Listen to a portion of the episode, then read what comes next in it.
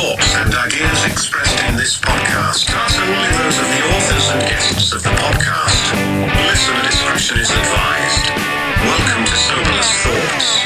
I'm Mike Odenbeck, I'm Alex Gorley. and these are our. Soberless thoughts. That's right. Soberless Thoughts. Alex Gorley.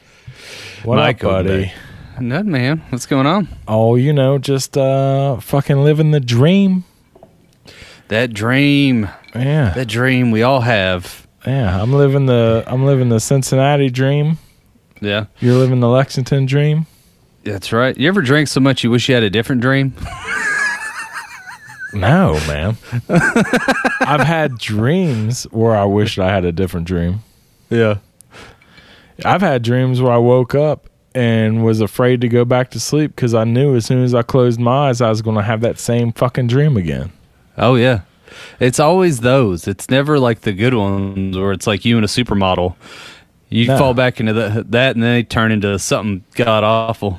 Have you tried? Have you tried to go back to the same dream? Like, please, God, put me back, put me back, put me back. Oh, yeah. Especially when I was younger. Yeah. when I having like uh like borderline wet dreams, you're sitting there like, oh okay, and then you something wakes you up like, no, no, no. Let me see if I can go back to sleep. Uh, no, just just darkness and weird thoughts. but damn it, if it's not like you wake up and you're like, oh god. Right. Oh, I hope I don't go back to sleep and see the ghosts standing above me in that graveyard again. And then you go back to sleep. Ah, damn it, there they are. There they are. There they are. Dude, I like- woke up one time and there was, it looked like, it looked like a woman standing on the footboard of my bed looking down at me. And dude, and I was like frozen. I couldn't move. I was like, and it was like, you remember the movie The Ring Yeah, where she's got like the hair hanging down over her face or whatever? of course, iconic.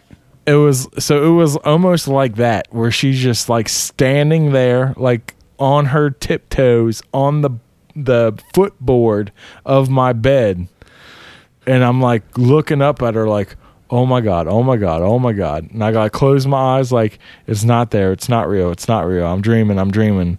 And i open my eyes again and i guess because my eyes were closed they got they finally got readjusted to the room.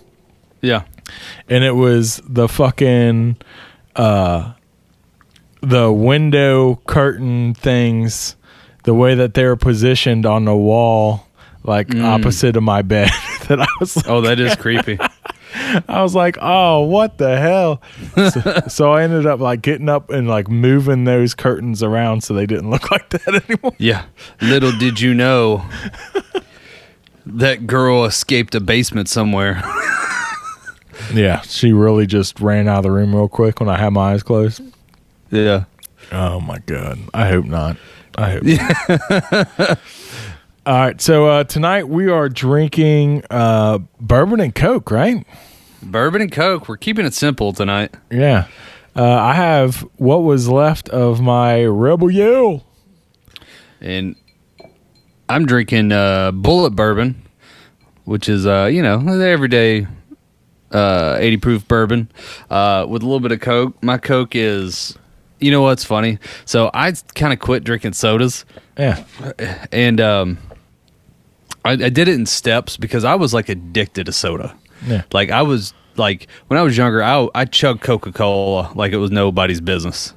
Like it would be nothing for me when I was like in high school just to like kill a twelve pack in like a weekend. Oh, I believe it. And hey, I- dude, you've been caffeine free for a long time, haven't you? Yeah. Oh yeah. Yeah. I uh well it's funny is I even I remember this so vividly. One of my friend's parents, I guess I stayed the night or like weekend over at their house and I remember I was just like chugging cokes throughout the day. And they're like and they're like, Man, I'm worried about you. I was like, Why? They're like, You drink a lot of Coke, man. And like the dad goes, Shit, I'm not worried about you, man. When you go to college, you're gonna chug beer. yeah. he was right. Yeah. Um, yeah, I I don't know what it was, man. When I got to like 25, 27, somewhere along there, caffeine just started hitting me harder. I swear it was like this medicine I was taking. I was uh This doctor prescribed me. Now, granted, I went to a doctor whose medium age of patient was like 80. Yeah. And I was the youngest by like 40 years. And I got on this medicine and they, uh, they basically like it was like heartburn medicine and I started getting on it and all of a sudden I started getting like really like anxious and really jittery when I drink caffeine and I went to the doctor and that doctor was like super dry Yeah. but he still tried to be funny. And uh, I went in there one day. I was like, "Hey, I've noticed since I've been taking this medicine, every time I drink caffeine, I get jittery. I don't know why. I um, and he just looked at me and he goes, "We'll stop drinking caffeine." I was like, "Okay." Yeah. should I, I don't know, try different medicine or, you know, but that's all medicine is anyway. It's, you know, weighing out the good things with the bad things. Right. Um, so yeah, I did what he said because he's a doctor and I just started, stopped drinking caffeine and, uh, Dude, haven't turned back really. dude, uh, doctor, specifically doctors killing patients is the number two most common death in the United States. Well, yeah. Yeah.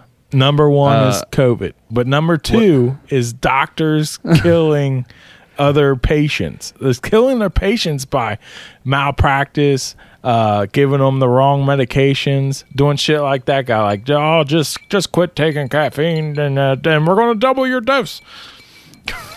I was gonna, I wouldn't just say doctors. I'd say hospitals. Yeah. Oh yeah. I've known hospitals some- for sure. I've I've known some people in administrative, and they're like, yeah, you know, most people think diseases and stuff kill patients in hospitals. You're like, you'd be surprised how many times it's doctors. You know, Yeah. In surgeries they slip up, something happens. They are Oh, yeah. human. Uh, the the mistaken um, dosage, nurses, doctors. Yeah. Uh, yeah, Oh, yeah, yeah. one little, sl- one little, uh, you know, if it's 0.00 percent of some medicine, and they missed one zero, and they give you twice as much, yeah. yeah, it's uh, it's crazy.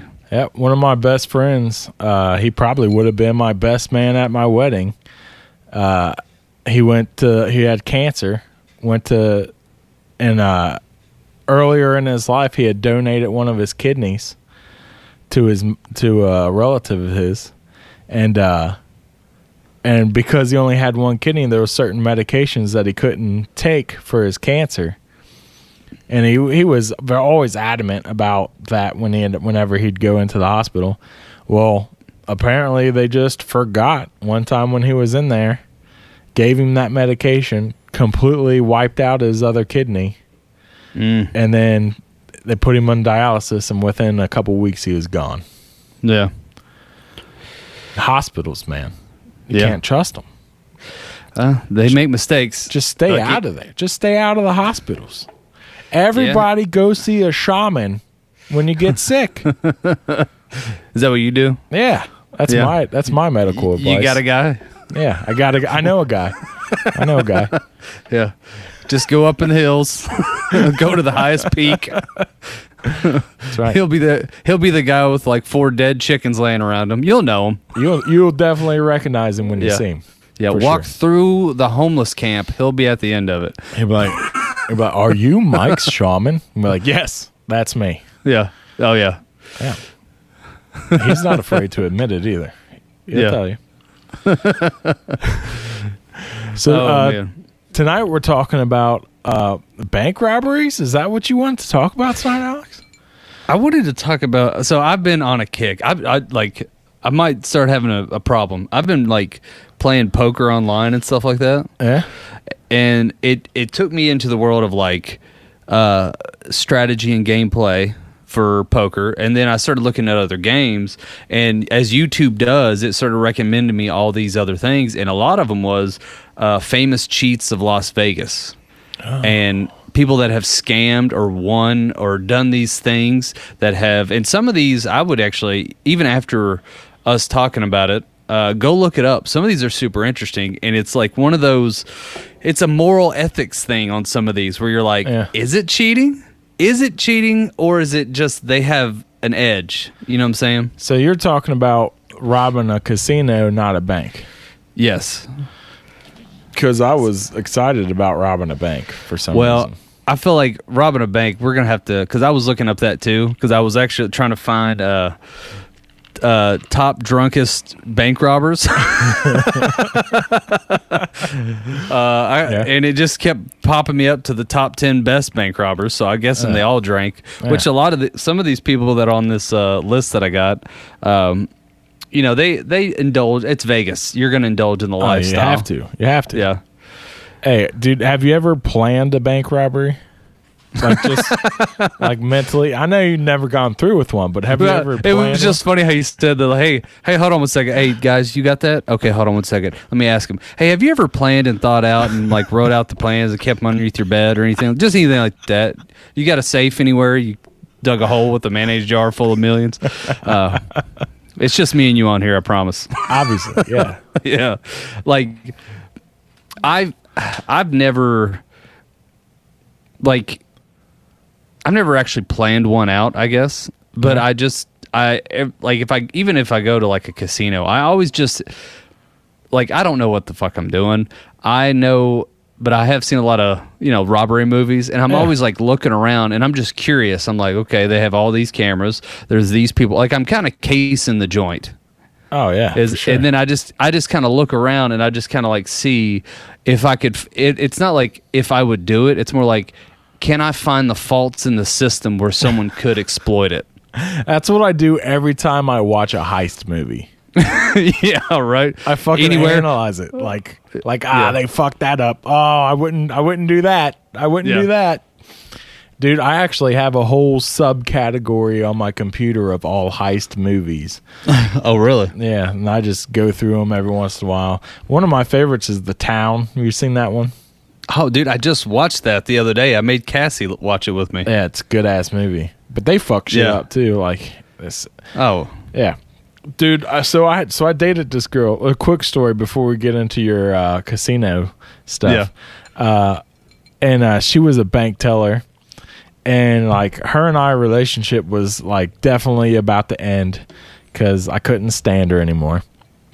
yeah. and uh and I was and I sat I would say at least half a dozen times in the parking lot of her bank thinking I could just walk in this motherfucker right now and just rob the shit out of it. I know everything I know everything about this bank. Like from Yeah. just her talking to me for like the last 6 months about shit. Like I Yeah. know I know that the fucking manager doesn't come in at a certain time. I know she's in there all by herself. I know that she said multiple times that if anybody ever came in to rob the bank, she'd just give them whatever because it's all covered by insurance. And I'm like, like the only thing holding me back is she would 1000% recognize me. Yeah, no shit. Yeah. You would go to jail immediately. They'd be Yeah. at your house before you even got home. Right. Um, and So took off the Richard Nixon mask. Yeah. And, uh, so then I start looking around the parking lot like, who can I get to go in there for me? I, uh, I, I will say that mindset is like one step away. I feel like every real life uh, bank robbery story starts off with that mindset, and then it's just one person going, "Let's do it." Fuck it. Let's like, just go do it. Had somebody usually- came up to my car at that moment and been like, Yeah. hey, buddy, what are you doing? And I'm like, dude, I'm thinking about robbing this bank. And they're like, I'm down. I'd have been like, fuck. All right, let's do this. Yeah. Here's what you're going to do. And then XYZ and get this motherfucker done. So listen, listen. So her and I end up breaking up, right? Yeah. like three months later, may, I might not even have been that much longer after that. A mutual friend of ours on Facebook hits me up and is like, "Hey, you know, so and so's bank just got robbed." I was Oh like, shit. "Somebody fucking beat me to it!" Yeah. It's like, God damn it! Yeah. Apparently, she was fine. You know, they Yeah. didn't shoot her, so they didn't Well, follow that's good. that part of the plan. But Yeah. this must have been after. Uh, no, um, see, I could, but I feel like every movie it starts off with like someone that had figured out a fault in the system, and then the the other guy, you know, the the go the go getter, who usually has nothing to lose, is like, yes, we shall do this. Here's what we're gonna do. We're gonna take the percentage off the end because it's like point zero zero zero of a penny, and we'll just you know round that off, and then we'll just throw it into a separate account, and then we'll get the money later. That's you know. That's office space. That's office Yeah. space. Yeah. I was like, you know, I was like, am I gonna keep? Am I gonna keep this going? Okay. Uh, see, I will say the the littlest bit of actually that of me doing anything like that, uh, and I got to give it back to when I used to serve, because servers run scams on tables all the time really? I and didn't know some this. oh dude some of them are so good it blows your mind uh, and I've seen, don't get me wrong, I never really do it because I was always afraid I'd get fired. But I've seen people do it and watch them do it. Um, some of my favorite ones was I worked at a, I worked at a Ruby Tuesdays, Yeah. and it's no longer around anymore. Um, uh, so actually, side note, real quick, how's your bourbon and coke? I forgot we never really tried it. Dude, it's delicious, man. I love I love this Rebel Yell. I finished it off. This is the last of my bottle. Yeah, And uh, I'm drinking a Coke Zero with it because see, I'm, I'm drinking a. I'm supposed to still be on the uh, the no carb diet thing. Yeah. Uh, mine, I got regular Coke, but caffeine free. It tastes like bourbon syrup. Really? Well, because I haven't drank a Coke in years. Um, but I love it. It smelled great, though. It does Oh, taste it's so good, though. It's so good. All right. it- So anyway, I just wanted to get that out of the way. Uh, we don't really have to rate it. This is so basic, but if you want to, uh, Oh, I, dude. I love. I, I like bourbon and Coke. They're like an eight for me. oh yeah. I'd just give it a solid anymore. eight. A solid eight on Yeah. my bourbon and Coke. Yep. Um, but so uh, so I worked at Ruby Tuesdays, right? And we had a salad bar. Now it was an endless salad bar, so you could go as many times as you want. So they can't keep inventory on the food. Okay. Yeah. So what would happen was you would get people come in and just go, I want a water and a salad bar. Or someone else would go, I want a Coke and a salad bar. So what you would do is you would have these tables and you would print their checkout. Well, you would keep that receipt, the itemized receipt without payment on it. Later on in the day or later on in the week, someone would come in and order the exact same combo. Could be, and I've seen people with books where there would be one to four people per table, and there'd be like every combination of like water and salad bar, Coke and salad bar, whatever, whatever. Anything you don't actually have to physically ring into the computer. So what would happen is the server would come and lay down the check that say two people got two salad bars and two waters, something easy. They Yeah. give them the check that they printed out before from a different table, hoping that that table gives them cash. If they give them cash, well then they take the cash, give them change and they leave a tip and they don't ever ring anything in the computer. So instead of getting like a five dollar tip, well, they just got a like I think it was like seven ninety nine. So it was like uh you know, like eight bucks. Yeah. So eight bucks per one, so you know, nine um now that'd be sixteen plus five dollar tip, so twenty one. So you got a twenty one dollar tip. You do that throughout the night, shit, you're walking home with like a hundred bucks from just that on top of all your tips you've made, which could be also a hundred. So you're walking home with like two, three hundred bucks. Also, tax free. Right. So, but there have been people that have like managers caught on because a lot of time managers are were servers, and the shady thing is some of them were really shady shir- servers that would do that shit, and when they became managers, they would shut that shit down. um, so it it was called golden ticketing, is what it was, and it was a big issue. So if you ever go to Ruby Tuesdays and you're worried about that, just look at the date and the time, and if it doesn't match up, then you're getting golden ticketing. Dude, I don't think they exist anymore, do they? No, they do. There's Oh, they do? one. Uh, yeah, uh, there's actually one around where you live, and there's one like 30 minutes away, uh, a little bit further up. But yeah, they're kind of slowing down, but that's just one of the many things. Uh, So you just gotta check the date on your on your check. Oh, there was another one too. This was like a mastermind. This guy made thousands of dollars. Where, um, see, so he found out there was a flaw in Visa gift cards, and what happens is like you get a Visa gift card from like Kroger, Yeah. and it, it I think it was only Mastercards. It was one or the other. I can't remember what it was, but what he found out was like you could preload it with let's say a hundred bucks, Right. And that person comes in, spends most of it, and they leave the rest as a tip. Okay, because you can spend it like a credit card, but then they leave the card. This one guy figured out that you can put in more money in the tip than what is actually on the card and Visa and Mastercard actually have to pay it because it got charged to it as like a credit. Oh and this shit. guy, I don't know how he figured it out, but he did it for ah probably like a couple months before. The first time was probably on accident. He put the wrong Oh, I guarantee number, it. and then it actually went through, and he's like, "Oh fuck!" yeah, but it was like this. It was weird because it was like this specialty one, and he knew what it was, and it was yeah. He tripped over it, found out. Probably, and then like my GM fired him over it and was like, you know, we should sue him over this, but we just, you know, it's not enough money to give a shit about and all this. But he probably made out with, I think he said like maybe like five to ten thousand dollars. Why would the restaurant sue him? They weren't out of any money.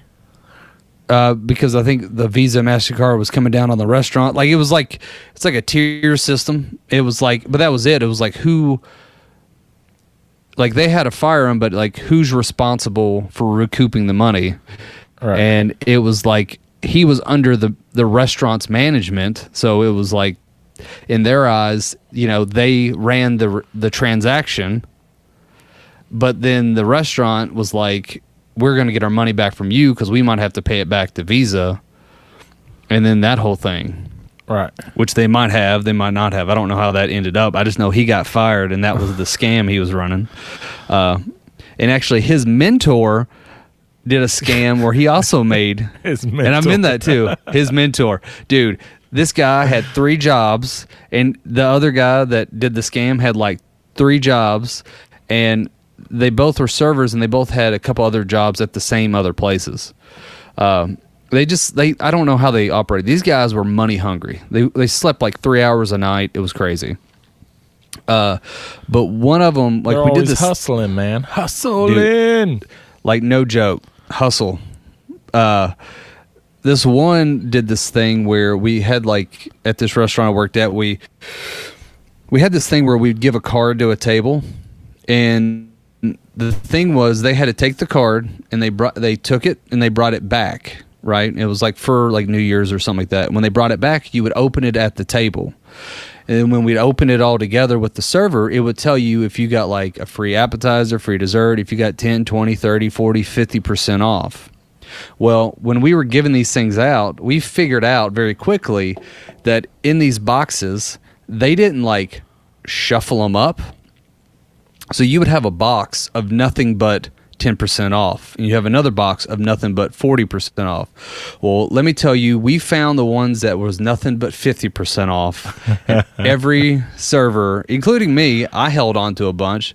Uh, I never actually like scammed the system but I used them for different reasons, and I'll tell you what I did with them.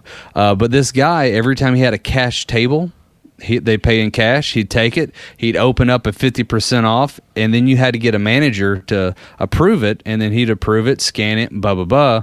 Well, he did that for a couple months. So every and this was not a low end place. So like every check was like 50, 50 to 100 bucks. So Right. he's pocketing 50% of that every so yeah, every night he's going home with like 4 or 500 dollars. And the man worked a lot. So you can guess he's making like 3 grand a week Right. for uh, you know So that means you know three six nine twelve twelve grand a month. He did it for two months before he got caught. Uh, and the best part is when the manager, who was my like. I considered us friends back then. It was actually one of my favorite GMs. He told me, he goes, dude, can you believe this fucking guy? I went up to him and was like, hey, man, I've noticed every cash uh, check you have has a 50% on it. And he he said the guy just went, "Yeah, of course it does." he was like, "You all gave us these to give to people. Why wouldn't I use them?" Right. and, and the guy was, and the GM was like, "I have to fire you. There's no way you're not playing fair." But that is, but that's one of the quandaries. Is it fair to do that? I mean, if the GM gives them out and it's like, here, these are for you to use, I feel Yeah. like at that point it's fair game. If Yeah. if they're if they're not setting the rules in advance, you got to set Yeah. the rules in advance. I mean, that's true. You can't mean, I come in was- halfway through the game and change the rules on me, baby. that was uh but that was one of those things that after he did that i remember that gm left a new one came up. He like literally that guy found the 50% one and threw them all in the trash. Like no one from our restaurant when we all worked there got 50% off because he threw them all away. And it was uh and i'm pretty sure we had these gold ones too that means like you get the whole meal comped. And he just like this this gm was shady he took them all and gave them to his friends Oh yeah, he probably did the same thing with the fifty percenters. He grabbed those out of the garbage later on and gave all those away Oh, too. Yeah, I mean, I've heard of him giving like shit like that out to like cable guys, just anyone that could hook he could hook up that would hook him back up. He goes here, fifty percent off. Yeah, Uh, I'll tell you, works. I, Give and I take, will- man. I will tell you, I had a stack of fifty percent, and what I would do is if someone would, uh, I don't know, be a pain in my ass or a complete dickhead or something, and instead of going to the manager and going like, these these people hate my guts and they want to punch me in the face will you give them stuff for free?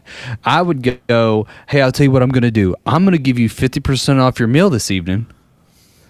And that way i'm sorry that whatever happened between us this will be okay Yeah. so i use it as like to like smooth out the edges. Right. as and the funny thing is the the manager did that. They're like are they being shitty? I'm like yeah. Because the manager always has my back. I don't know why like customers like i'm gonna get you fired. I'm like okay. Right. uh, good luck with that. You're the 10th one tonight. Um, I've had yeah. people tell me that at my job, like, like, wait till I make a phone call. This is the last day you're working for this company, and then I'm I just laugh like, okay, buddy. yeah. Actually, I'm gonna call them right now myself and tell them how much of a jerk you are. Yeah. Oh i had i had one lady uh she said i took her parking spot in the in the uh parking lot one time. And here's what happened. All right me and her both in, I, first of all i entered the parking lane first Hold on, And hold then- on. This is where you're a waiter at, yeah and then Where- you got their table. huh no no no in the parking lot Oh, okay. So you So, weren't like- you weren't a wait you weren't a waiter at that time. I well, I was a server. All right, it the place I served at was had a big parking lot shared with different buildings and different Yeah. like, uh, you know, businesses and stuff like that. Well, I thought I you were went- going to say that you stole this lady's parking spot, went inside, then she followed you inside, then you got her table to serve. no, uh, it it wasn't that great. I wish it was. Uh, no, it was uh, basically I pulled in this parking lane. I'm driving down it, and I see her turn in, and this car, you know, like when a car parks, like pulls straight out, they can either pull uh, back up towards you or pull up towards the other person. Yeah. And if they pull up towards you, that means you're going to get the spot. Right. Well, I was already sitting there, and I already had my turn signal on, and this person pours up towards me, and I whip in there, and then like she's pissed, and then she. Um, she she like I'm like I get out and I lock my door and I'm walking into work and she goes, "Hey, that was my parking spot." And I said, "No, it wasn't." And she goes, "Yes, it was." I was like, "I was there before you." And she goes, "No, you weren't." And is like screaming at me. And then I just get stupid hyped. I start jumping like, "Yes, it was." Like kind of like that. That's like way too into it. And obviously I won cuz I'm fucking parked there and I'm walking away at this point Right. right?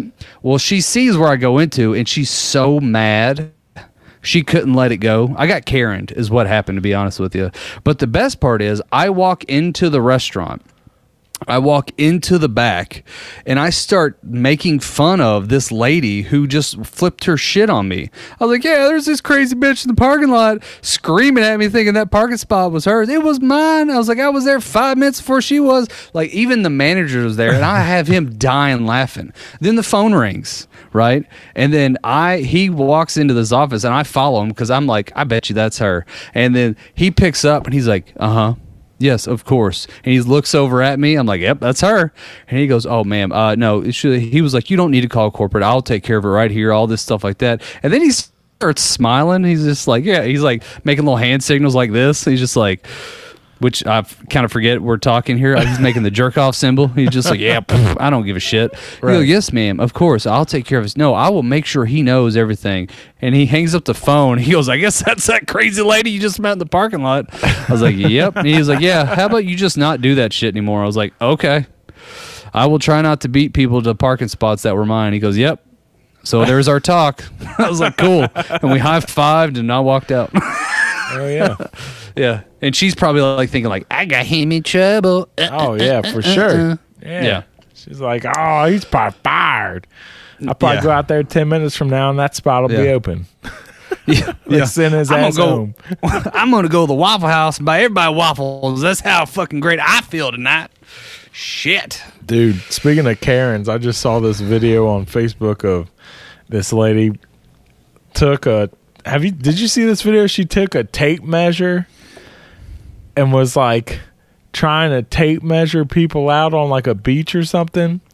Like you're not six feet. You're not six feet away. Total strangers. Total strangers. And they're fucking. That that that has got to be a gag. There's her- no way that's No, dude, she was losing her fucking mind, and her Yeah. husband had to come pull her away. And the guy or the lady who she's doing it to is like recording the whole thing. And Yeah. and this chick's husband like literally has to like pick her up and carry her away, and she's like screaming, screaming at these people like, "You're the reason why all this is happening," and all this other shit. Like, Yeah.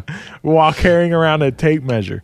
Fucking It- it- people are nuts, dude. dude right now i've seen a couple of those. I saw one lady i guess wherever this lady was at they did the face mask rule and they you can refuse service and she was re- she was the one recording. That's the best part. Everyone around them has a face mask on and they're going ma'am uh it says on the door no shoes no shirt no mask no service. You have to leave. And she's like you can't tell me that.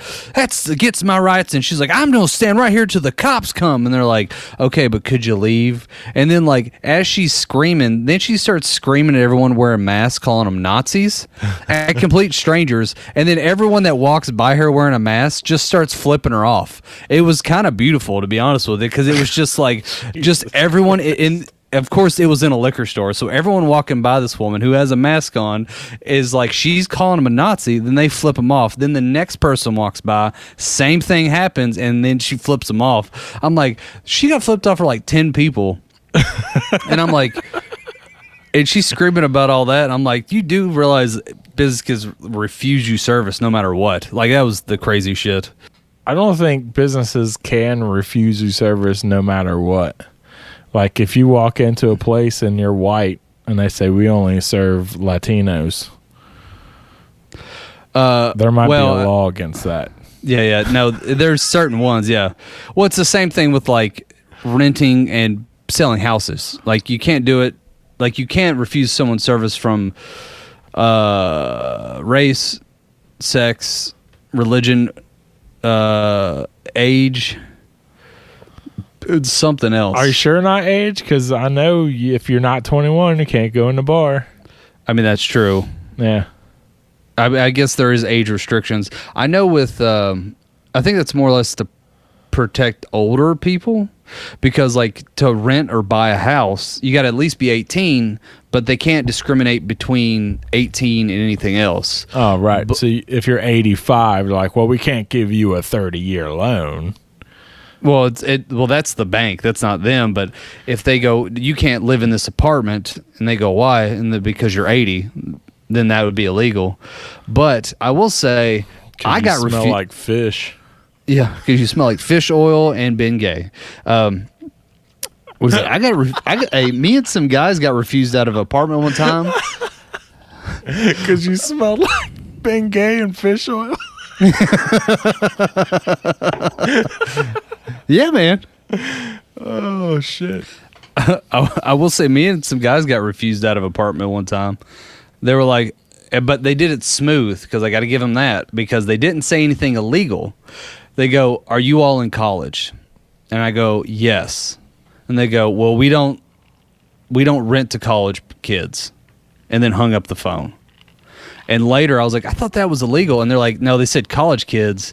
And it's like technically, if they ask that question, you're 80, and they you said, "Yeah, I'm in college," they could still do it but they know that most college kids as an average is between 18 and 25 Yeah.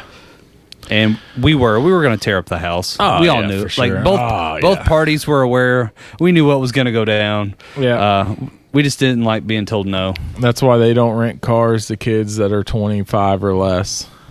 yeah no shit They don't, you know, that kind of shit. You gotta, you gotta have some kind of age restriction on stuff like that. for sure Dude, let's get in to this uh, casino shit because we have yet to do that. I, th- I think we've just missed each other and we've just been chatting is what happened I miss your face. I miss your musk. Well, actually, we'll start off with this guy because I don't think anything he did was that ingenious, to be honest with you. And Yeah. we'll talk about a couple of them. So there was a guy named Anthony Carl. Okay. So this is what this guy did. Uh, he had uh, a gambling addiction, as probably a lot of people do in Vegas. Yeah, that's And- the place to be. Yeah, pretty much. Uh, in the, I think it was like late '90s, early thousands, he would. Um, this wasn't a ingenious idea by any means, but this is what he did. Uh, he went into a casino. He drove up to it, riding his motorcycle. He got out with his face, like his helmet still on, and a like a onesie or uh, whatever that is. A hoodie. Um, no, like the, the one piece, like I wear a Oh, mechanic overalls? suit, overalls basically, and Yeah. like gloves and a gun, and he ran up to, yeah, coveralls, and he ran up to a, in a casino, and he basically pulled a gun, told him to give him all the money, and the casino employees are uh, trained to not go after the guy with the money. If he has a gun, even the security guards are like, just let him have it, because if he leaves the casino, then it's the police's fault and they'll catch him. Uh, as long as it's not a threat to your life, kind of thing. So he rolled up in there, pulled a gun out, got the money, jumped on his motorcycle, drove away. He drove away with fifty thousand dollars, and because Jackpot. back then the uh, the video was so like sketchy and pixelated and stuff like that, and there Yeah. was no identifying marks, and they couldn't catch him because he was gone so quick on a motorcycle. He never got caught. Okay, well, he now I'll give you the full story. He frequented a casino, and that was part of it. Is he would kind of case the joint, he would check it out. Uh, he knew where like all the security guards were, all this and that, where the cage was, where to go get the money, and he went into one, and he made the mistake actually telling a dealer. He was like, "Man, I'd love to get me." uh, I, he's like, I'd love to rob this place, like jokingly, I guess. Um, which I always think is weird when you like when you see the real life, like they went in there and said it to a complete stranger that worked there, thinking they're friends. I'm like, the ego, like, like the ego on these guys. Well, I mean, that makes me think that was it really this guy or was it just this guy just talking shit? I mean, it could have been the fall guy. You never know. Yeah. Because if you're staking out a place that you're going to rob, you don't go in and tell them you're going to rob the place. Yeah. Well, apparently he frequent there. That's probably part of the reason he was having gambling issues. As uh, he got he sat down like two days before he robbed this place and got to know the dealer and kind of made a joke. And he goes, "Yeah, I'd love to get me my gets get my hands on some of those cranberries." And he said cranberries, and they were like chips that were worth twenty five thousand dollars, and they were red. Well, so he went in He must have Two been days- really drunk. He he was drunk, Probably. dude. Dude, he was sitting there fucking gambling, and and in Vegas they just give you drinks if you're gambling. Yeah, isn't that crazy? Yeah. So he got fucked up, is what happened. Yeah. He got Yeah. smash burgered, and then they're like, they're like, uh, he's he's like, oh, oh, oh, rob this place. yeah. That's what happened, man.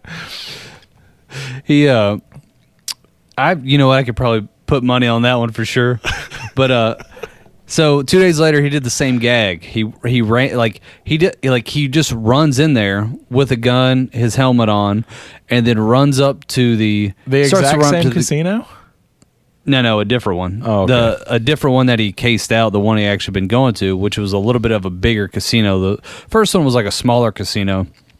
Well, he uh he ran in there, got he started to go to the cage. Well, the thing is the cages, you know, where you like go cash out, if you ever notice in casinos are in the back. Right, Or in yeah. like in the middle. And I actually tell you why they it's there because one of these cases is the reason it's located there. Um, so he started to go to the back. He noticed there was more security guards than normal. So he took a left and went to the high stakes uh, craps table and just ran over and just started grabbing, like put a gun in everyone's face and grabbed as many uh, chips as he could. And he and I think he, this was actually at the uh, the Bellagio.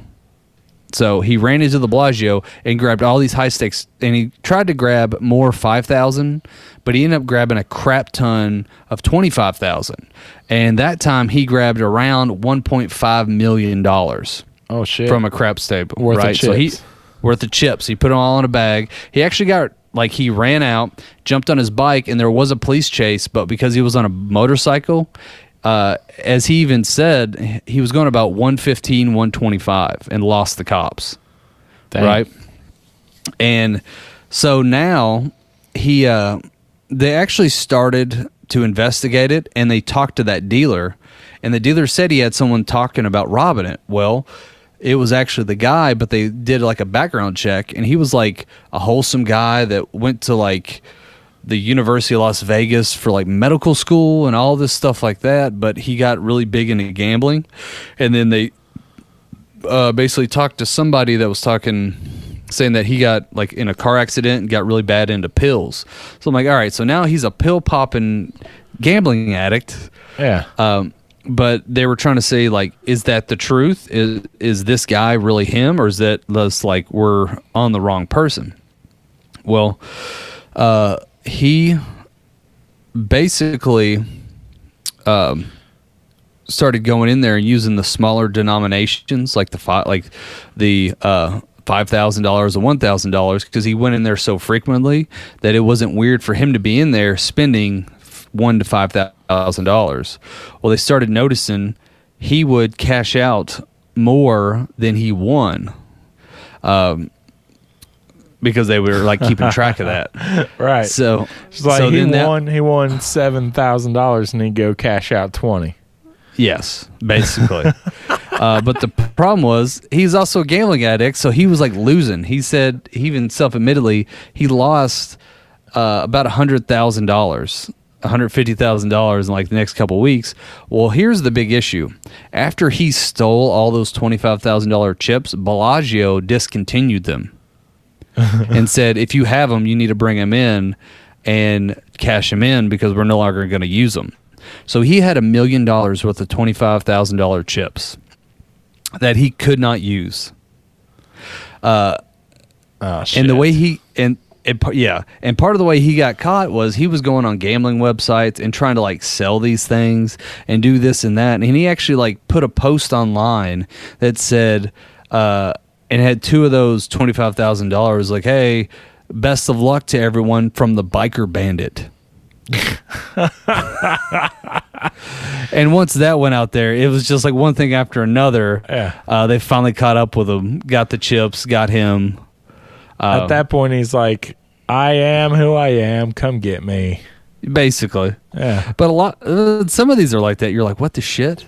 Uh, but the whole reason all the uh, the cages in in uh, Vegas are in the back. So it was in the, uh, I think it was the '90s that basically what happened was there was a casino that had the cages in the front where you could cash out.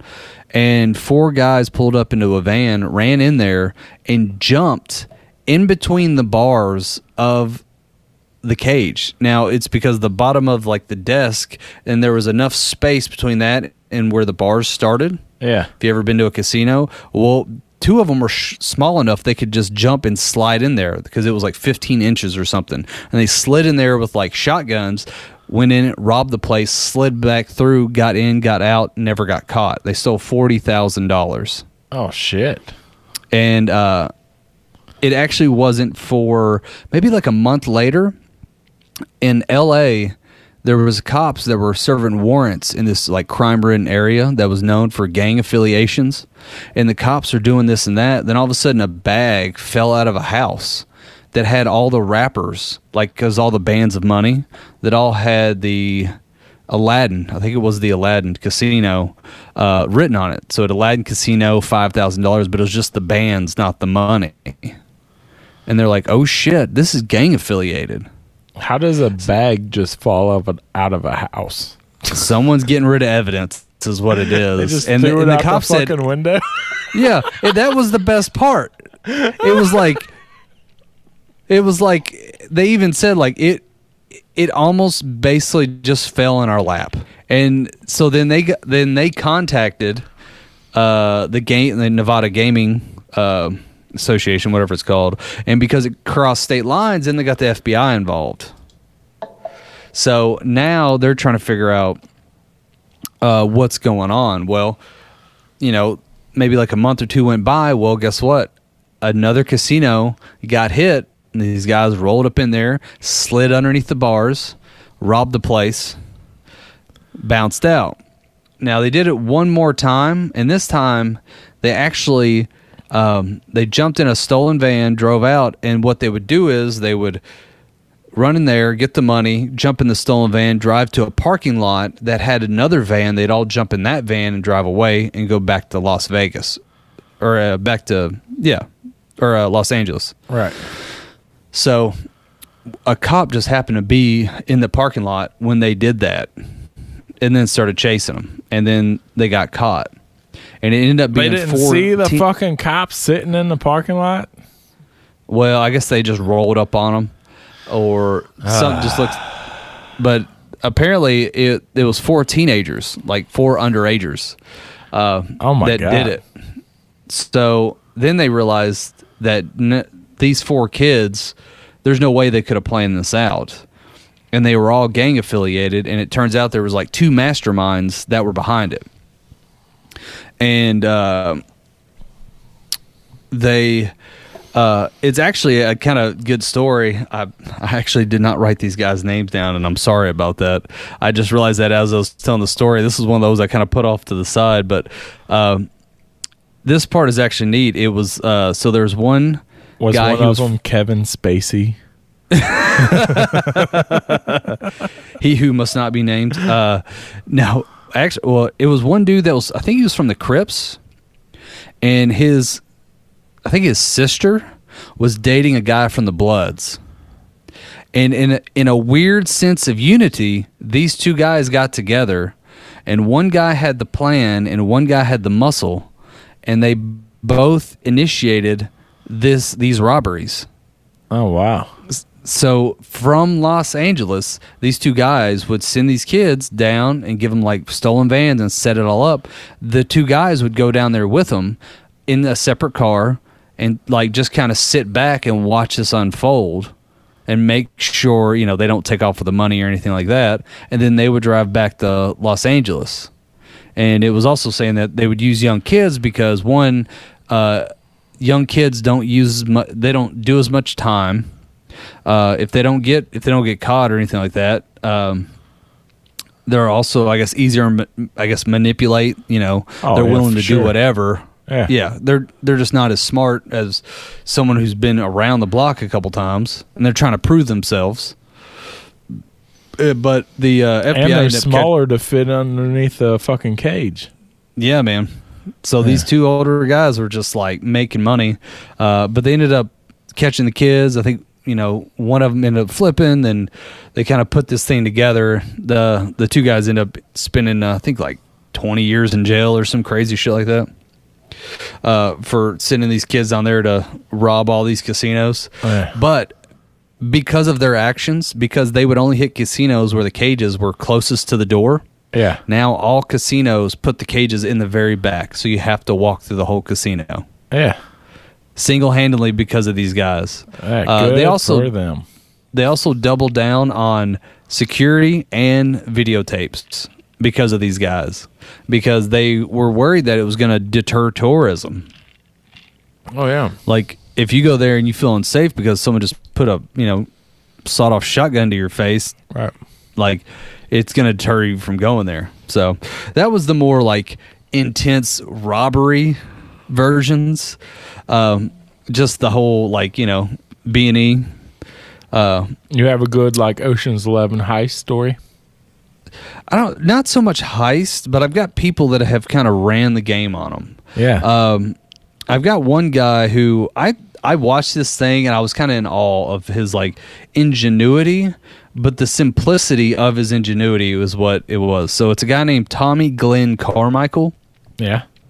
Super kind of famous in Vegas. Uh, You had a Tony C, now a Tommy C. there is a book, uh, the Secretive book that has a name of all the cheaters in Las Vegas, and I'm pretty sure this guy's at the top of the list. So what happened is in the 1980s, a buddy of his was telling him, "Hey, I've got a way to cheat slot machines." Oh, okay. And what it is is the coin dispenser.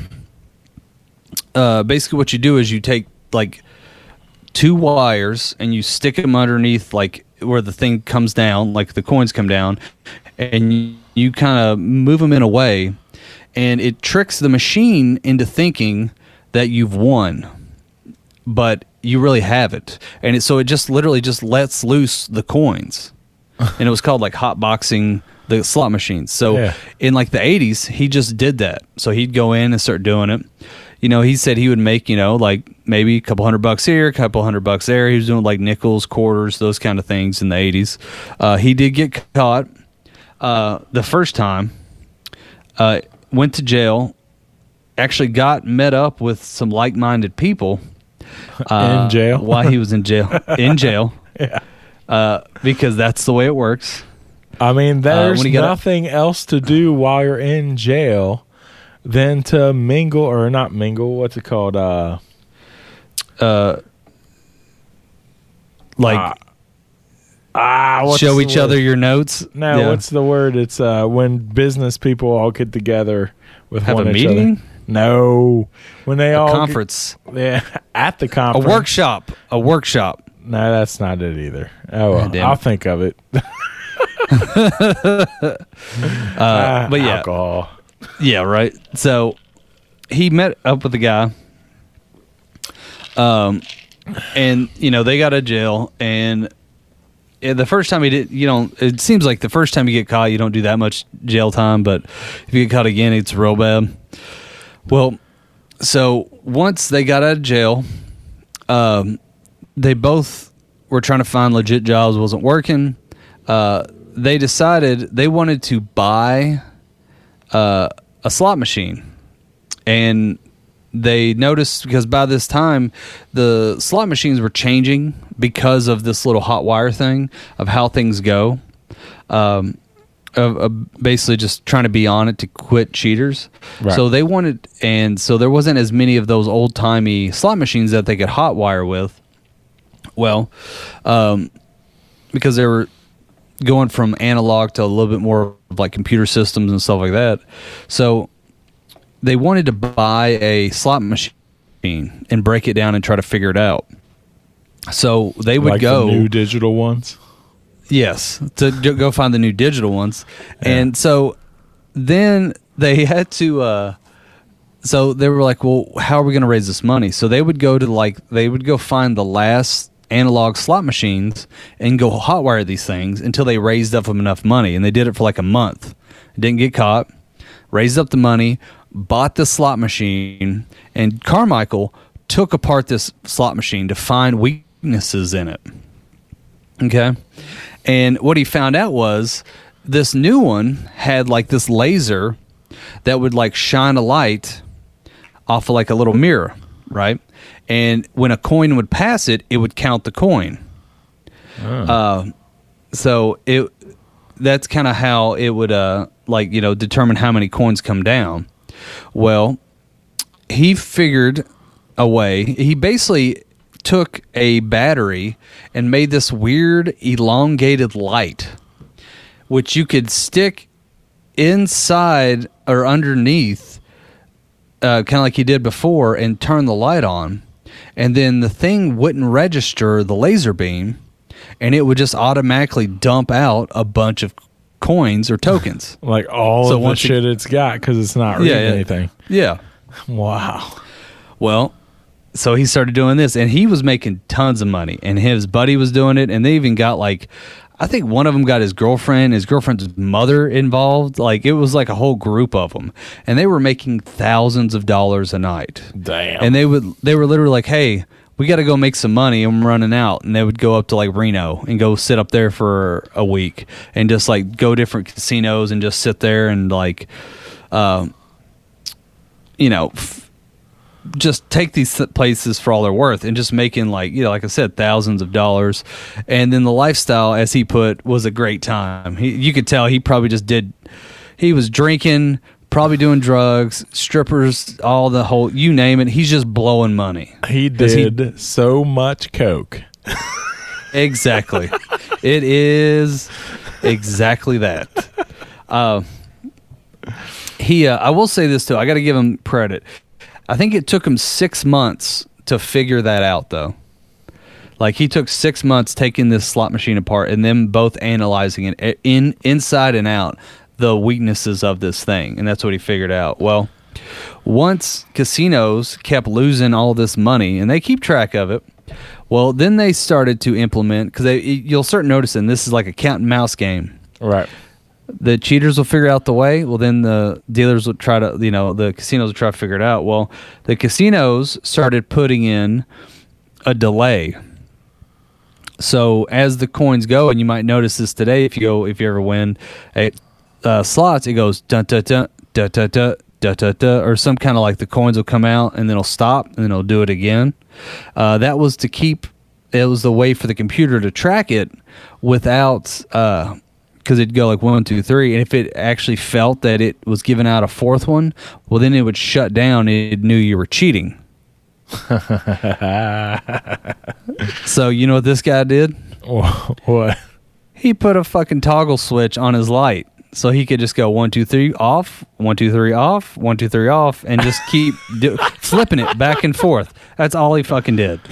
Nice. They pro- they've probably spent hundreds of thousands of dollars changing out all this to make a delay, and he's just like, ah, fuck it, put light switch in it. Brr, brr, brr. Um, I think there might have been another one he started to use. I can't remember. It was like a, it was almost like a. Um, you ever seen one of those uh, things you stick down in the car and you uh, use to like pick the lock? oh yeah, yeah.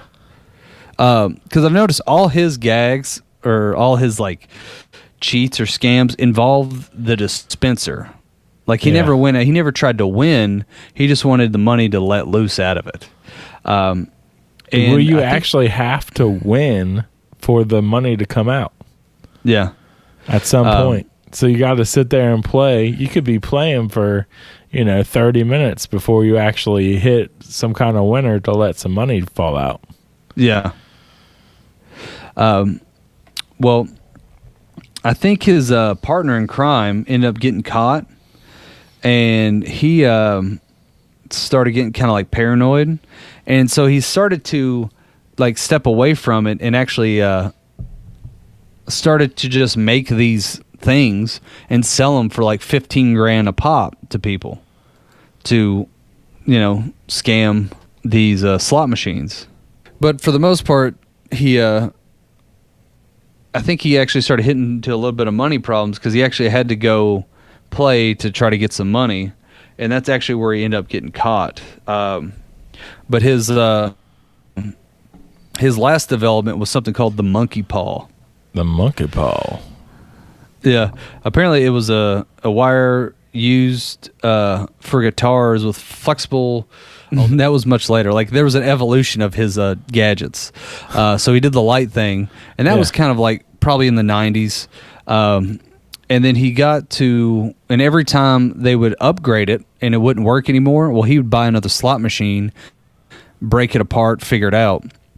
That one, because what he needed was something with the light, but he needed it to be flexible because they put up like little blockers so you couldn't do it. So you use like guitar or piano wire and you put it up in it and it would have like two of them and you could like pull one and it would flex the thing and you could put it up to shoot and it would trigger the uh, the machine to release and then you would flip the toggle switch. Like it was like an evolution of his tools. Oh yeah. But dude's like a fucking t- engineer. dude he seriously was like Yeah. lit like it's insane um but he did end up getting caught finally uh the fbi were on to him i think he even like somebody f- i think his buddy might have flipped over on him it's usually a story Yeah. um and then so they started monitoring him because they knew about him and i think other people said like he they got their tools from him um, and then he finally got caught actually doing that. Uh, after that last time, though, he has I don't think he's allowed in any casino.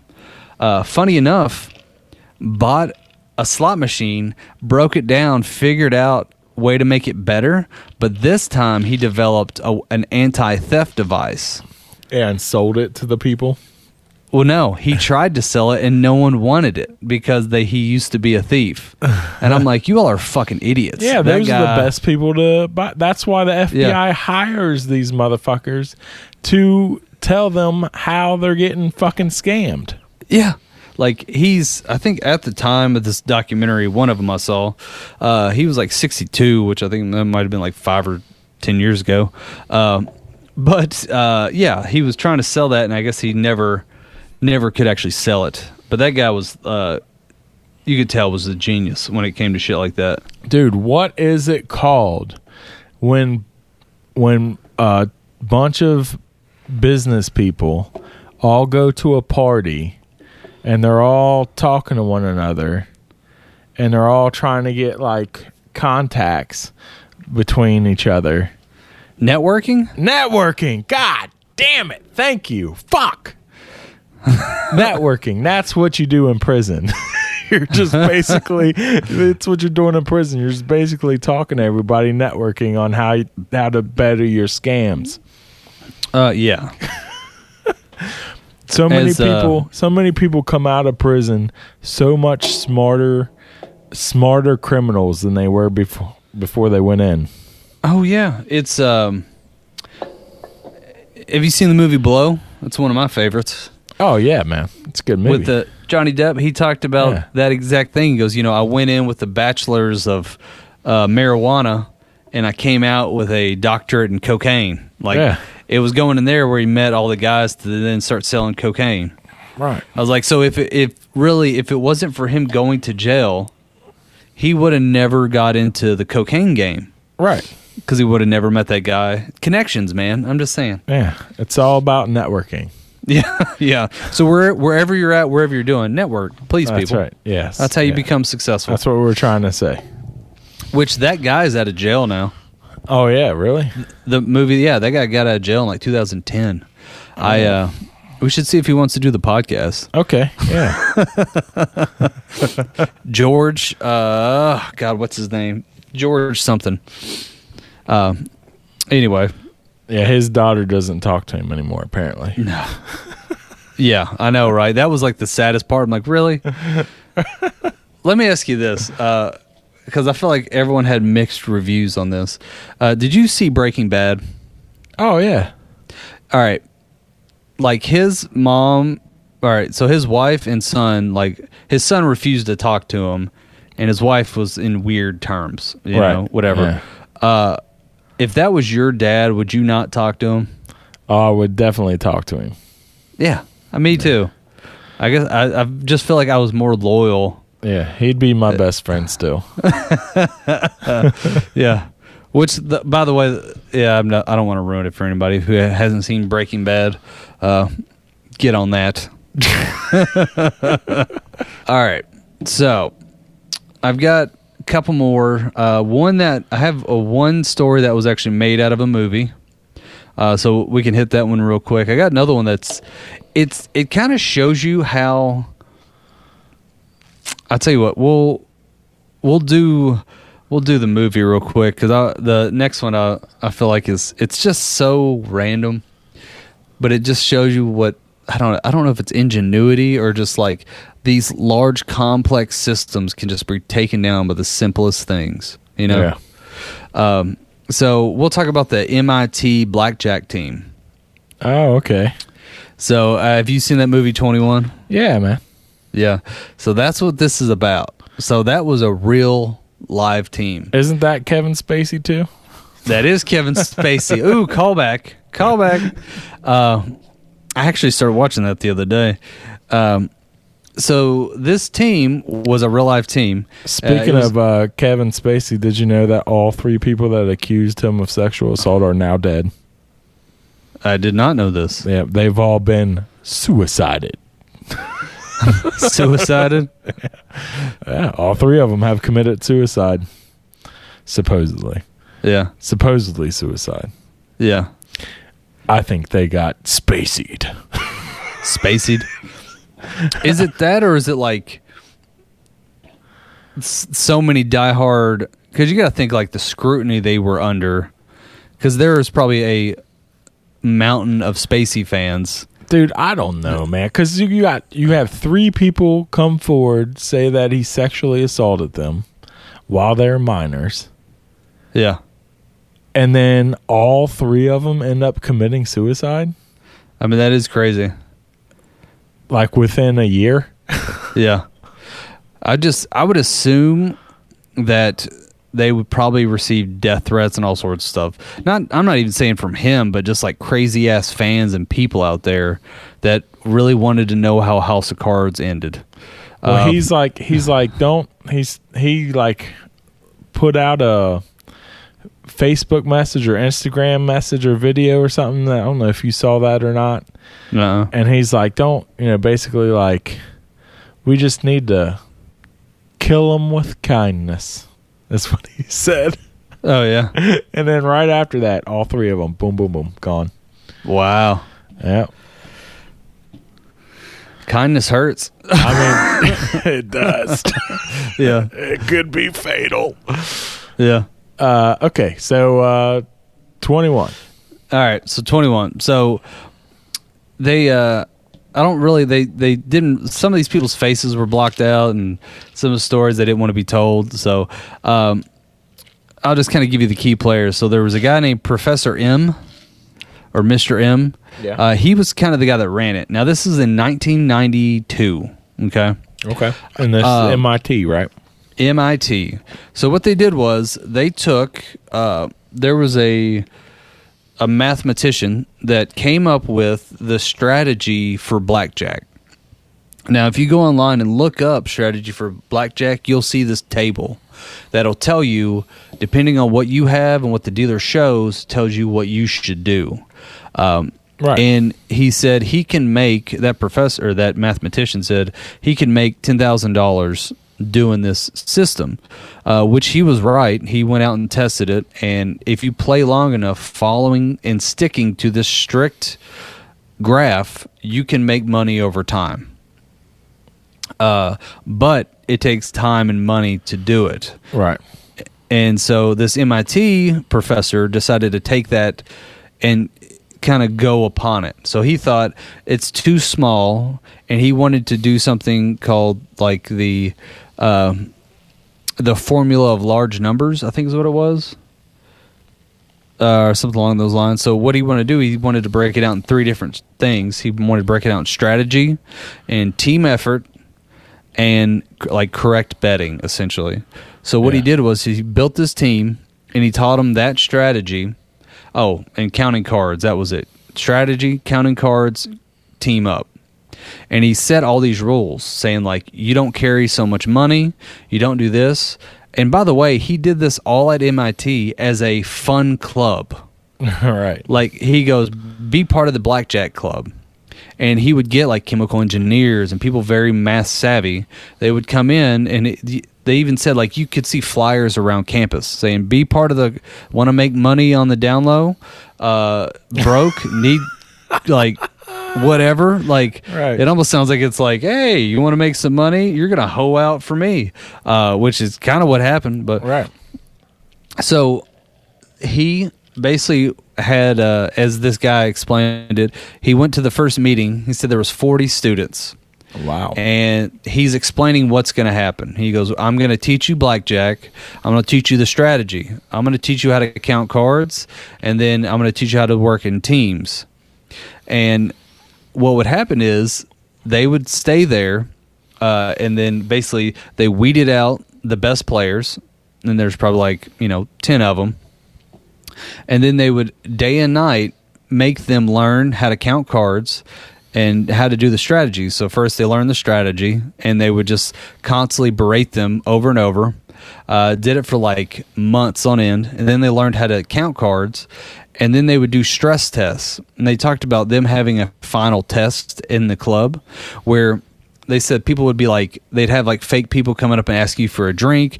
There'd be people like throwing a ball around, screaming at you they'd actually dump water on you and then they would like stop it all and the professor go what's the count and you would have to tell them what the count was on the table Oh, while wow. all this shit was going on Yeah. because they wanted to make it more intense than what it would be in a real life situation Right. um, so he uh, so at first the even the professor said that uh, no one passed the first time. And it, it took a couple tries of doing this so they actually started doing it. Because if one wrong move means you lose money. So what happened next is interesting. So then he introduced them into strategic investments, which is a legal business that had uh, tax forms and all that kind of things, and that's what they worked under. So they were working for strategic investments. And what was going to happen is they were going to go to Vegas. They were going to they got investors and they got about $150,000 to go to Vegas to then play and gamble and then whatever they brought back as winnings, uh, it would be cut up, and then this, the players would get a salary from it, and then a bonus on top. So the players were getting a salary, um, and I think it was something crazy like it like management got forty five percent, investors got like thirty five percent, and players got ten percent. Like it was kind of very one sided. Jesus. Um, and he was the management. Oh, of course he was. uh, and so at first they were talking about how like the first time they went out there, this guy who was a Russian uh, student, he had a hundred like thousand dollars all over his coat pockets, and he could not get stopped at the airport. Now, granted, this is in the '90s, but he was nervous about it. And he went there at, to Vegas and started telling people he was a Russian arms dealer Oh my and no one questioned it because he had a Russian accent and he had shit tons of money. yeah. Um, so what they would do is they would have two players play a table. Um, uh, ideally, is what that what they were doing. Is two players would play a table, count the cards, and when it was good, because there would be like ups and downs. Right. Uh, right when it was getting up, they w- would then bring in the high roller, would come in, play three or four hands, bet some big hands, win it all, and then walk away. So uh, the first night, like uh, they did weren't as organized, and this guy and girl, uh, sh her plane was like late or something like that, and they met up. Well, then they went up there and did it like kind of like a couple, where he sat down, started playing. It wasn't good, so he was like, "Hey, where's the bathroom?" then he gave her like like less tokens, like the bare minimum. Like here, you play this, and it and just kind of play the cheap part of it. And he pretended to go to the bathroom. Well, she kept playing and just doing the bare minimum, and he came back as the Russian arms dealer. And uh, and when it was good, because she like gave him like a little hand signal. If she like put her hand on her chin, it means the table was good. Yeah. Uh, so when he saw that, he came back and then just started dropping money, and they made like fifty thousand dollars that first night. Oh shit. And then, so over the course of the next couple years, they were doing different techniques, and they were making uh, essentially like one month they made like four hundred thousand dollars, made like five hundred thousand dollars the next month. Uh, granted, they're all getting you know ten percent in a salary from it, and they casinos. There was a uh, what is it, a private investigator started noticing these kids there and he was starting to follow them around. Because he'd be like working for the casino and then he started to like trace them and slowly but surely after like a year of this uh, he started figuring out who they were. He figured out they worked at mit um, he figured out their faces. Now what they're doing isn't technically illegal. Right. that's the funny thing. Because they're not doing anything other than sitting there. They're not using anything extra. They're not, you know, like nothing's happening that is considered illegal. So all the casinos could do would ban them. So like the first one, they got banned in. The next one, you know, like a different one would get banned at, and then like he wasn't allowed there. They said even the professor went one time, and they accused him. I think in uh, like Europe or something of having a computer because you could hide a computer in your shoe and it would count the cards for you and it would like vibrate on your foot or something. Uh, they How said, the fuck does that work? dude, I don't know. I saw the computer and it was like you type it in with your toes. Oh, that's crazy. Like you use your toes to type the keys and then it would give you like probability chances of you winning kind of thing. See, Cassie could do that with her toes, Well, yeah, she could like but I could, I couldn't do it. I couldn't do it with my toes. Never. Yeah.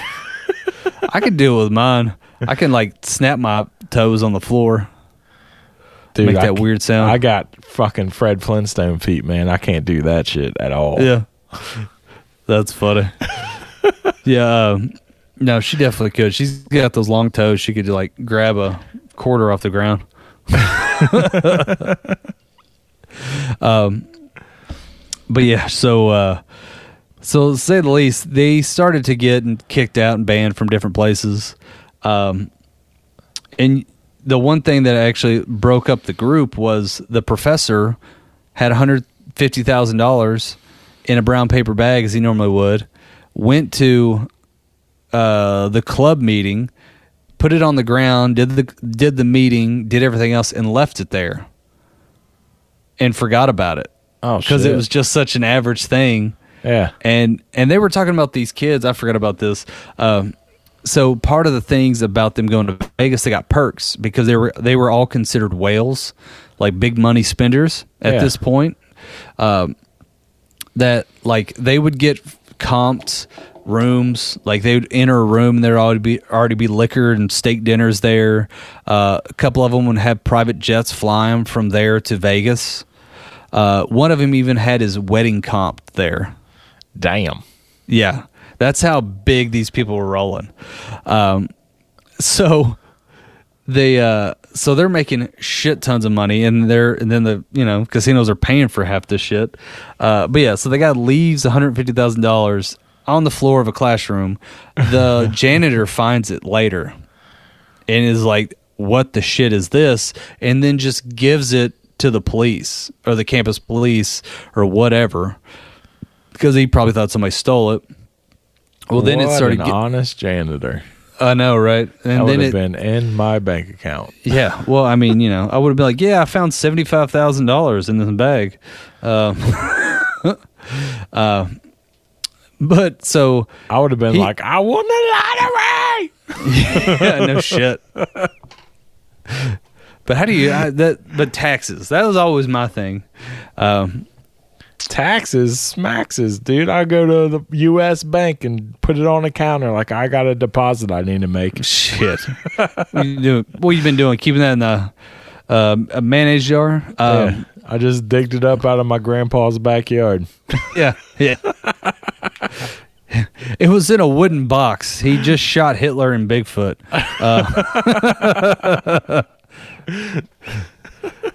That's what was in the box. yeah, it was in the box the whole time. All that money. Uh, but yeah, but yeah. So the funny about this whole thing, it, this whole story just ended up, which movies are never the same.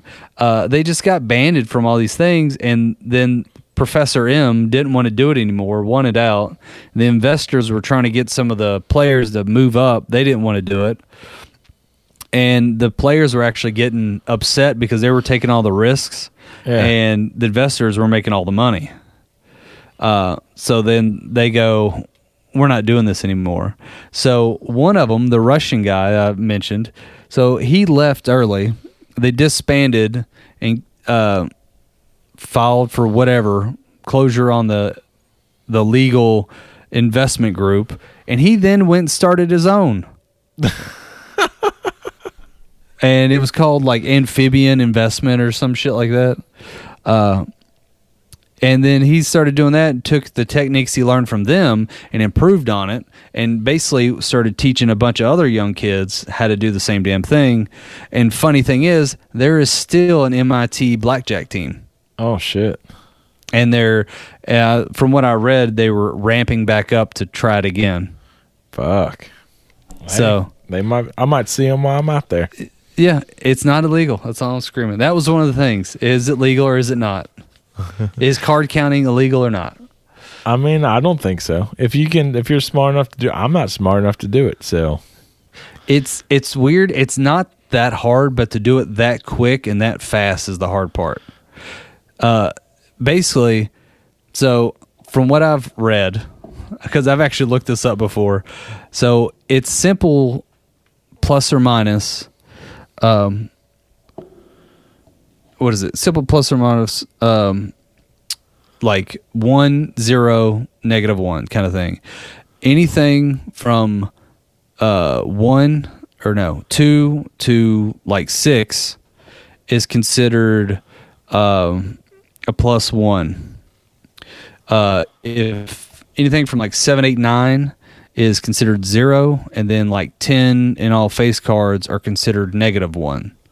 And then what you do is i might i can't remember if the if the negatives and positives might be different but that's ba- the basics of it.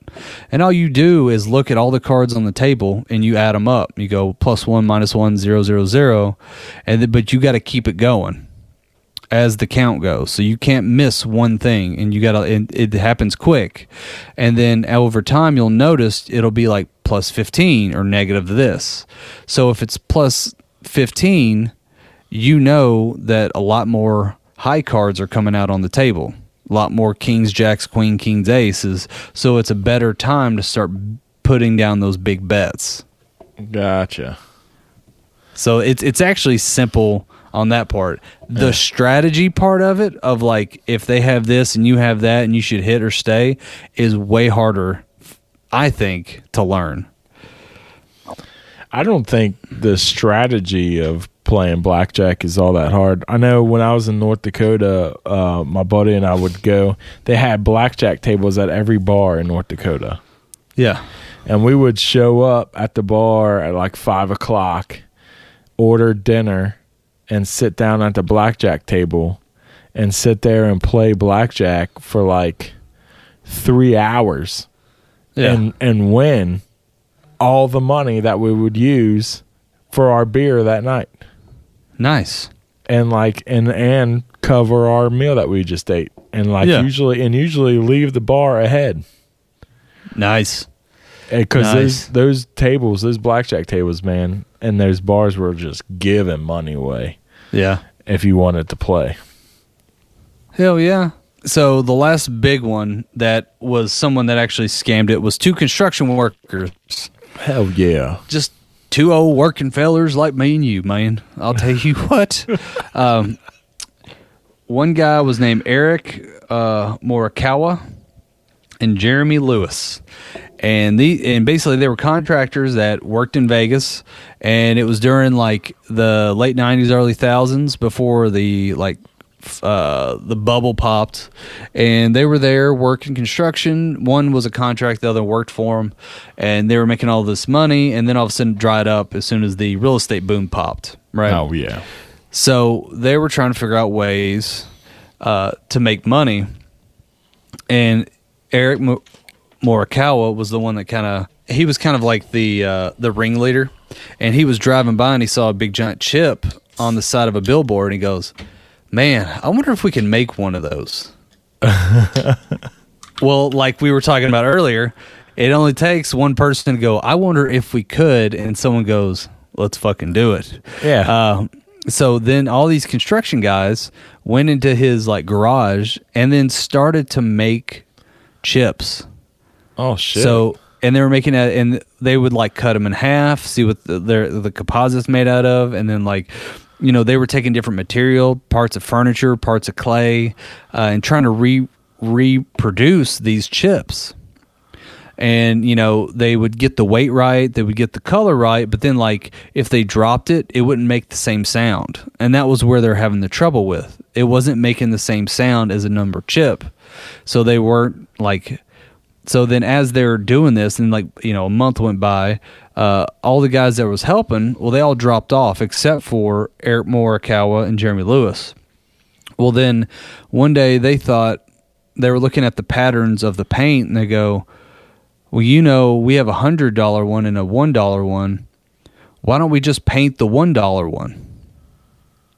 So they took the one dollar chip and they tried to use a heat gun on it. They said they melted it. They put it in boiling water, took the sticker off of it, and then basically painted this one dollar chip to look like a hundred dollar one.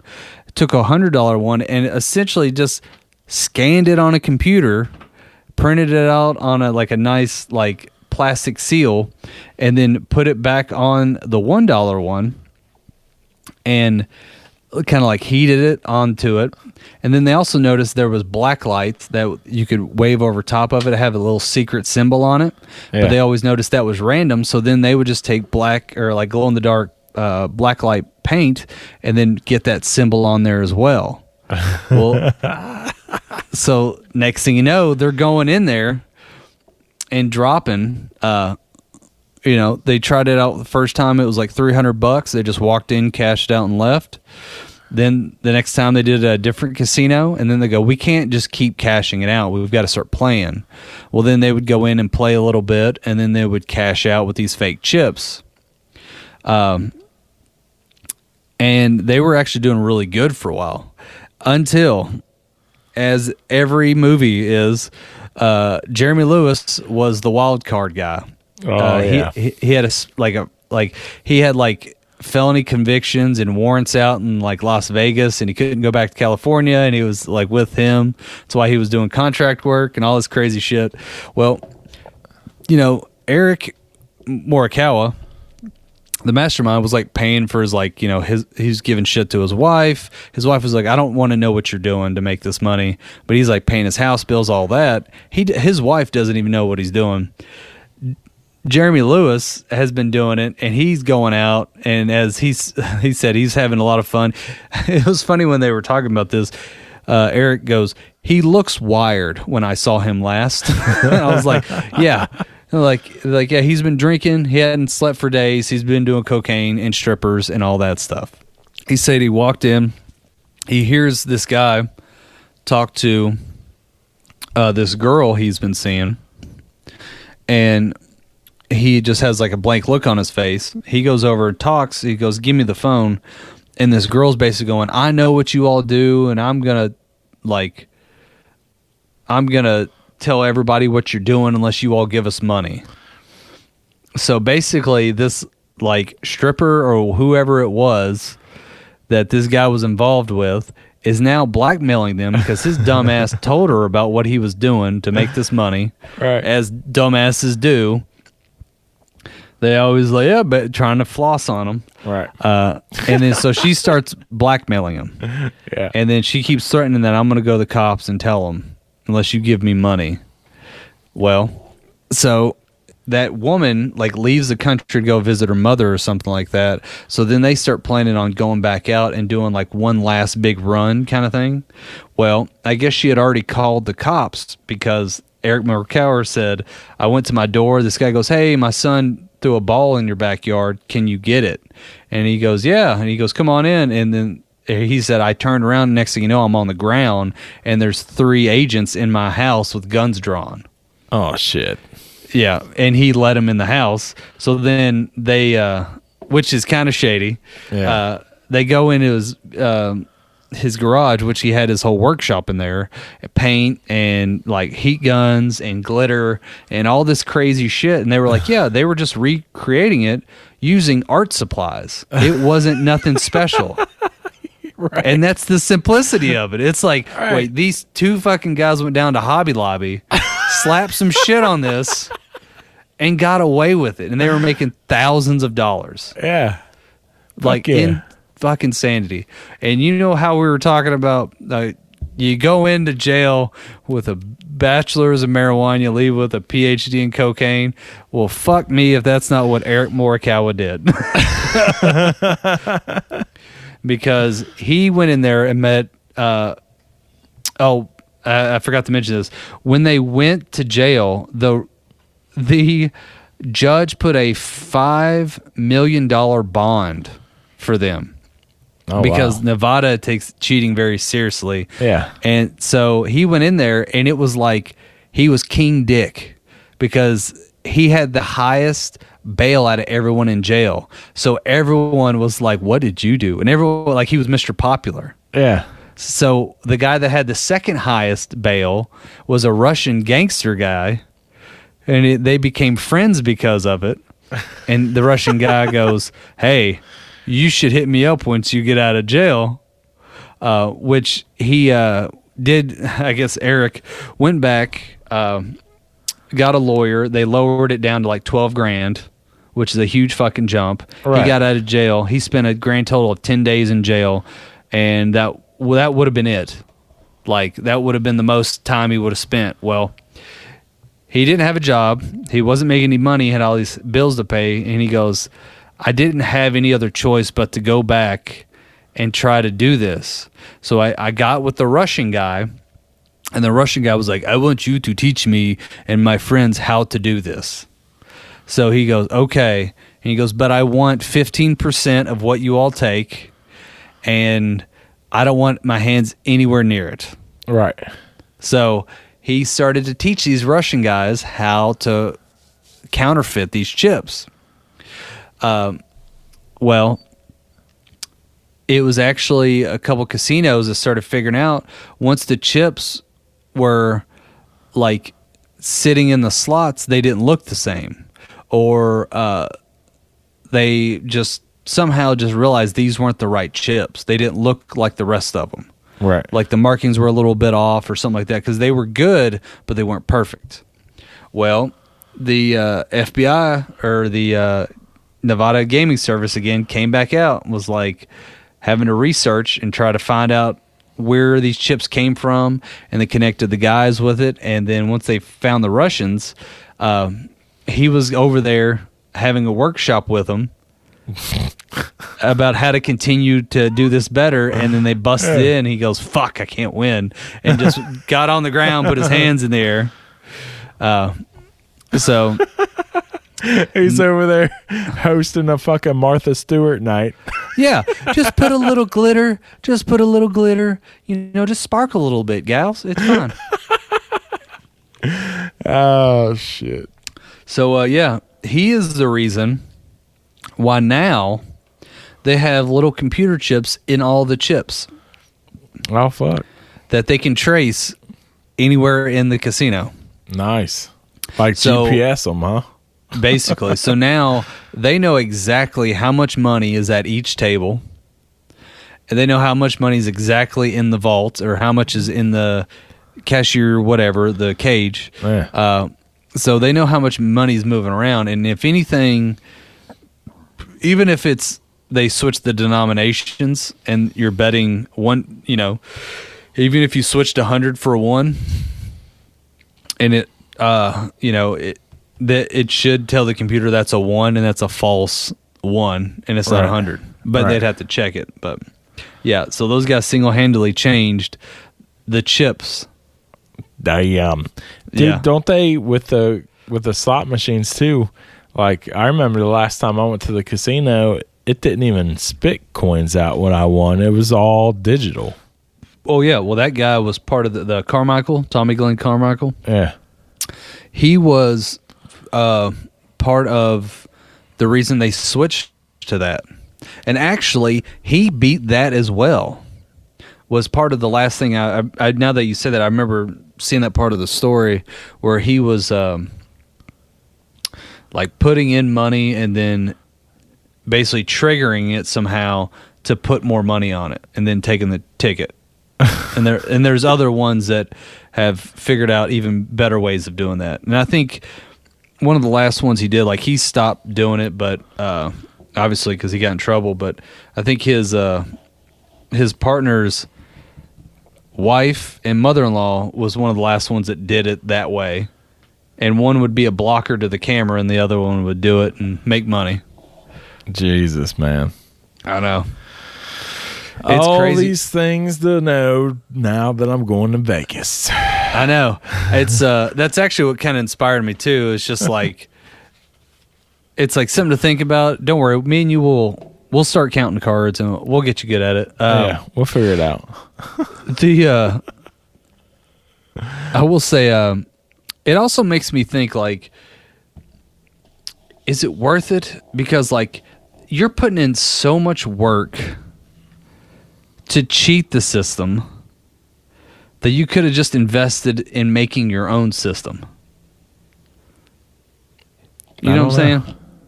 Like it's just crazy. That's the part of all this that I'm like, like that guy spent years breaking down slot machines to figure out how to cheat them. Yeah.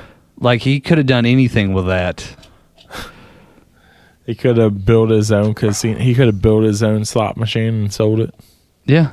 Well, he you said he did try and do some kind of system and sell it, and they wouldn't buy it. Yeah, pretty much an impe- impregnable one. Um, impregnable. I can't even think it. Impregnable. I don't know. yeah can't get that pregnant. Yeah. No. hey, uh, what I, I heard this the other day. And I just thought it was funny. Um, do you know what the difference is between a light bulb and a pregnant woman? What's that? You can't unscrew a pregnant woman. Yeah, that's true. I heard a bank robbery joke the other day. Actually, Yeah. is this guy he's robbing this bank and his mask falls off and uh there's this other dude like standing right in front of him and he like looks the guy right in the eye and the guy is looking at him right in the face and he's like fuck and he just shoots him right in the head Yeah. And then he puts his mask back on real quick and he turns around there's a couple standing there and he's like did you guys see my face and the husband looks at him and is like i swear to god i didn't see your face but she looked right at you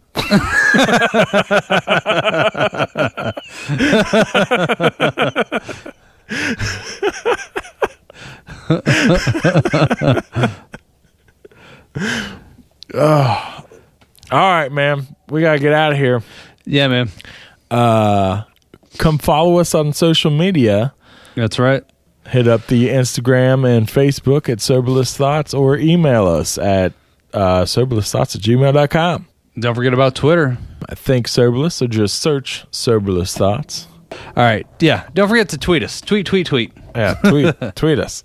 And, uh, ah, and we will see you next week, buddy. That's right. We'll see you then. Oh my God. Bye bye. Hey, uh, stay cheesy and keep it greasy. Stay cheesy. When you're in the skillet, don't forget to stay cheesy and keep it greasy.